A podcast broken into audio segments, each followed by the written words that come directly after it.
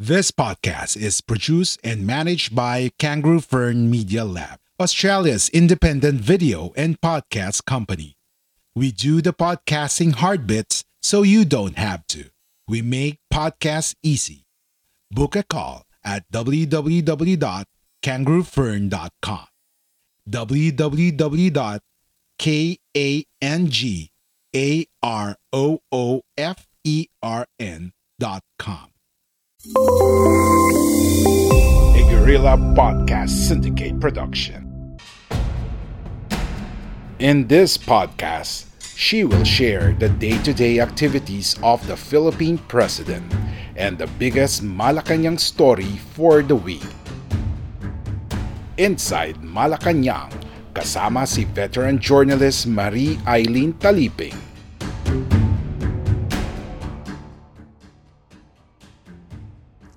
Magandang araw mga kaibigan. Ito po muli ang inyong host, Aileen Taliping, na maghahatid po ng mga kaganapan sa loob ng Malacanang sa nakalipas na isang linggo. Ang Pangulo po ay nasa Davao City sa ngayon at sa loob ng nagdaang buong linggo ay ginampanan niya ang kanyang mga pampanguluhang aktibidad o presidential activities sa Panakanyang o ito yung Malacanang of the South. Maraming mga naging aktibidad ang presidente sa buong linggo. Ito yung mga pagpupulong, pagtanggap ng ilang bisita at pagsubaybay naman sa mga development kaugnay sa kinakaharap na krisis ng bansa sa Coronavirus Disease 2019 o ito yung COVID-19. Top priority po ni Pangulong Duterte ang pagsubaybay sa mga bagong kaganapan at patuloy na ginagawa ng gobyerno para mapababa o kung hindi man ay ma-contain po ang paglaganap ng impeksyon ng COVID-19 sa mga Pilipino. Isa po sa mga naging balita sa Malacanang, mga kaibigan, ay ang pagsibak ng presidente sa ilang opisyal ng Health Department dahil sa mabagal na pagkilos para po sa kompensasyon ng mga nasawi at nagkasakit na health workers itong panahong nilalabanan ng bansa ang COVID-19. Mayroon po kasing probisyon sa Bayanihan to Heal as One Act na bigyan ng kompensasyon ang health workers na namatay o nadapuan ng COVID-19 habang ginagampanan ang kanilang tungkulin sa paglaban sa pandemic.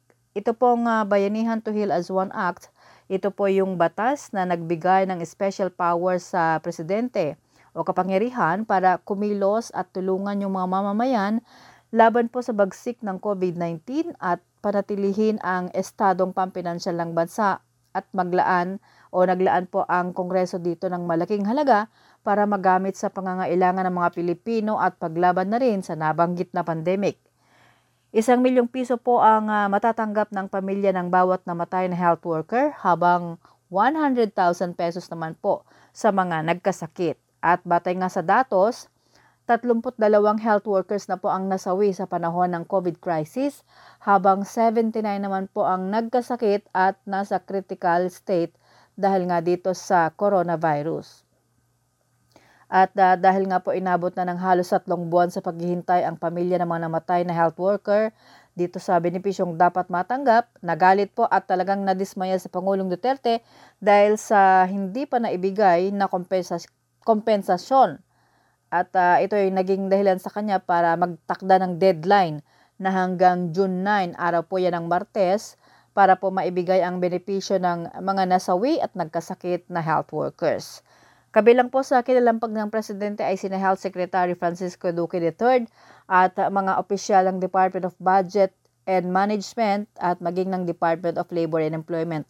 Sa, D- sa DBM po kasi, ito yung uh, nag-release po ng pondo. So sila po ay nagbibigay ng go signal kung uh, dapat na bang i-release at yung uh, Department of Labor and Employment naman dahil nga sila po yung mga manggagawa ng gobyerno, kailangan din po ang kumilos at tumulong para mapabilis yung uh, pagbibigay ng tulong doon sa mga pamilya ng namatayan o ng tama, pamilya ng mga namatay at yung mga nagkasakit po na health workers natin. At dahil sibak na nga ang mga opisyal na dapat gumawa ng trabaho, iniutos pa ni Pangulong Duterte na bumuo ng uh, bagong team para mapabilis ang pagpapalabas ng cheque. Ganyan po ang ating Pangulo. Kapag sinabi niya na o sinabi niya o iniutos niya ay dapat gawin kaagad at hindi po pwede yung parelax-relax dahil baka masibak at mawalan ka ng trabaho kapag ikaw ay tatamad-tamad. Sabi pa nga ng Pangulo, binabayaran kayo ng taong bayan, pinapasweldo kayo, pero hindi nyo ginagawa ng tama ang inyong mga trabaho Which is tama naman po, di ba? Kasi nakikita natin sa mga ahensya ng gobyerno, lalo na mga nakalipas na administrasyon, uh, marami po tayo nakikita dyan na, alam mo yun, yung masyadong relax lang. Uh, ang taas tawag nga sa mga Batangas, pakaangkaang lang at hindi po ginagawa ng maayos ang kanilang trabaho. Meron po kasing standing order si Pangulong Duterte sa mga ahensya ng gobyerno na lahat po ng tra- transaksyon ng mga ito ay dapat mula 42 hanggang 72 hours lamang dahil gusto niyang maalis po ang red tape na matagal ng practice po sa burok- burokrasya. Eh, ito pa panahon pa ng uh, mga nakalipas na administrasyon. Gaya ng sinabi ko nga, uh, mas marami po yung kanilang paglalakwatsa o yung uh, pagsasaya ng oras sa trabaho yung mga nasa gobyerno, yung mga dati ha, at saka meron din ilan sa ngayon kaysa po um, ayusin at harapin ng maayos yung kanilang trabaho. So abangan po natin lahat kung maaabot ba ng uh, Department of Health ang June 9 deadline para sa benefits ng mga hindi pinalad na health workers, pati na rin yung mga nakaratay pa ngayon hang, sa, dito sa banig ng karamdaman. Like what you hear so far? Make sure you never miss a show by clicking the subscribe button now. This podcast is made possible by listeners like you. Thank you for your support. Now, back to the show.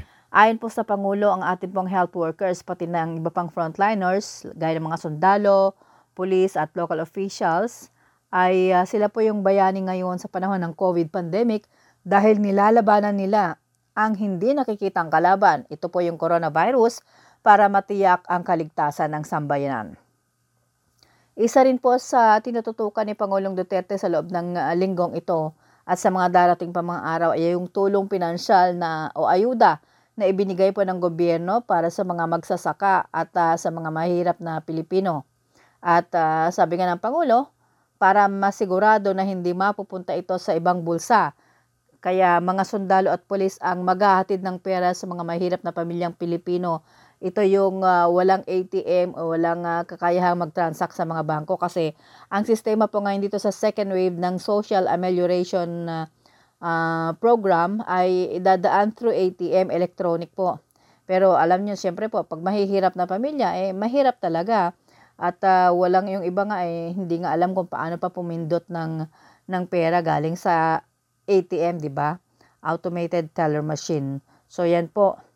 Yung uh, mga malalakas ng loob na officials o local officials na kumupit at nagbulsa ng perang tulong doon sa first wave para sa mga mahirap, ay uh, pinakasuhan na po ng presidente sa DILG. Ito yung Department of Interior and Local Government at yung mga kasong yan ay nakasampa na po sa Ombudsman para ipakitang hindi po nagbibiro ang Duterte administration laban po sa mga corrupt officials. Alam niyo po ang isa sa mga adhikain po ng Duterte administration ay mawalis po ay yung mga corrupt dito sa gobyerno dahil simula't simula pa ay talagang ito na yung pinakamalaking problema ng gobyerno natin, ang mga kurakot na mga opisyal, ito man mapa national o local man hanggang barangay, eh talaga pong marami, marami pong gumagawa niyan. At ito po ang ayaw na ayaw ng presidente natin.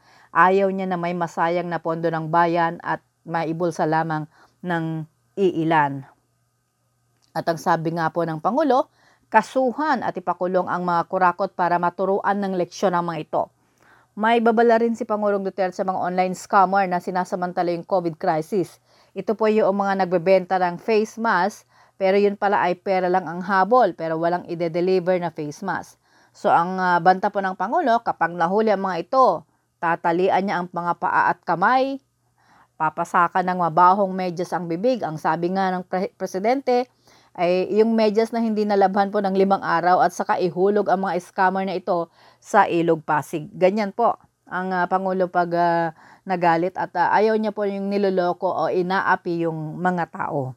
Pinaalalahanan din po ng uh, presidente ang mga opisyal at tauhan ng gobyerno na huwag na huwag i-entertain ang sino man na gagamit ng kanyang pangalan para lamang makakuha ng pabor, halimbawa mga kontrata sa kanilang negosyo sa gobyerno. Ang sabi po ng Pangulo, kapag may nag-name drop sa kanya, paalisin, palabasin ang mga ito sa mga tanggapan ng gobyerno.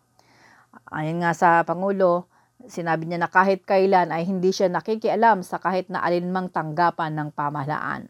Which is totoo po, kaya alam nyo po, um, maingat po yung mga tao ngayon na lumalapit sa mga government officials at nakiki, alam mo yun, okay, sasabihin, o kaibigan ko o kakilala ko si Pangulong Duterte.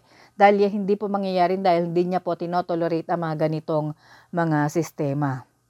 Mommy Diaries with Jamie Quinto, a veteran broadcast journalist, a mom, an advocate.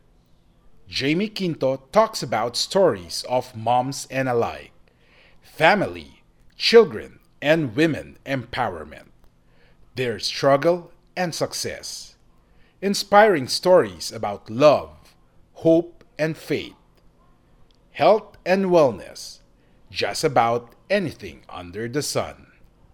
Free to listen at www.guerrillapodcast.com.ph. Isa rin po sa mga mahalagang concern ng ating presidente ay ang pasok po ng mga bata sa pasukan. Ito ay sa August 24.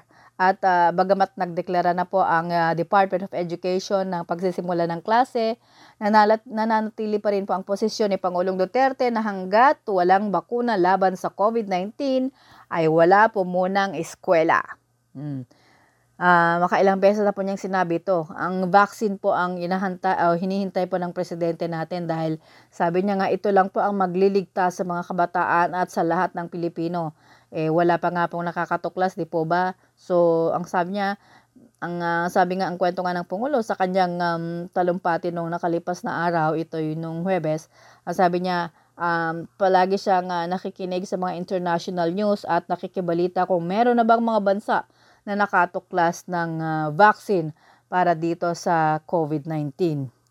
Um, nakasad, daw, na, sa, nakasad kasi po sa konstitusyon natin na hindi pwedeng itigil yung eskwela hanggat walang batas na nag-aamyenda nito. Kaya ang DepEd po ay mag, in, mag-introduce ng tinatawag na blended learning. Ito po yung paggamit ng ibang paraan ng pagtuturo gaya ng online at pagtuturo ng leksyon sa pamamagitan ng radyo at telebisyon.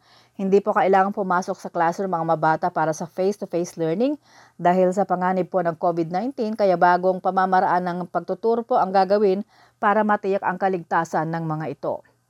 Uh, nagsila, nagsimula na po nitong June 1 ang enrollment dito sa Pilipinas at uh, ginawa po ito through online. Paano po yon? Ganito po, yung advisor ng mga bata noong nakalipas na school year ang tatawag sa mga magulang ng kanilang mga naging estudyante at tatanungin kung i-enroll ba o hindi ang kanilang mga anak ngayong school year. May choice pong mga magulang kaya marami pong mga nanay at mga tatay ang naninimbang kung patutuloy ngayong school year o hindi ang kanilang anak. Katwiran po kasi ng iba, wala namang kaso kung lumiban ng isang taon ng kanilang anak dahil mas mahalaga ang buhay at kaligtasan ng mga ito kaysa mapahamak dahil po sa COVID-19. So, yung mga magulang ngayon talagang um, sobrang um, nag-iisip kung igogo ba nila o hindi yung kanilang mga anak ngayong pasukan. Um, malalaman po natin yan, yung mga kaganapan yan, pag uh, dating po ng August 24 kung marami po ba ang nagpatala sa eskwelahan o marami po ang hindi mo napapapasok ngayong school year. Ito yung school year 2020 hanggang 2021. So yan po ang mga naging kaganapan sa Malacanang. Abangan po ang mga susunod na kwento at mga balita sa Malacanang sa susunod na linggo. At bago po ako magtapos, babatiin ko lang po ang mga kababayan nating member ng Filipino Community Alliance dyan po sa bansang Macau. Happy, happy listening po sa lahat sa inyo dyan. And please, like, share, and subscribe po sa www.guerrillapodcast.com.ph para po sa mga susunod na episodes natin. Magandang araw po at uh, please stay safe. Happy weekend po sa lahat. Kahit na ang buong mundo ay patuloy po na nakakaranas sa epekto po ng COVID-19. God bless po. If you enjoyed this episode, be sure to subscribe so you're notified when a new episode is posted in Apple Podcasts, Google Podcasts, Spotify, Stitcher, or via RSS. While you're at it, if you found value in this show, rate and review this podcast and share it with your friends. If you have any questions, feel free to reach out to us. And if you want to know more, check out www.guerrillapodcast.com guerrillapodcast.com.au or guerrillapodcast.com.ph. A Guerrilla Podcast Syndicate production. Are you passionate to help other podcasters? Wanted to connect to growth minded podcasters and service providers? The Podcast Creators Society is now open for a new member. Head over to www.podcastcreatorsociety.com slash community.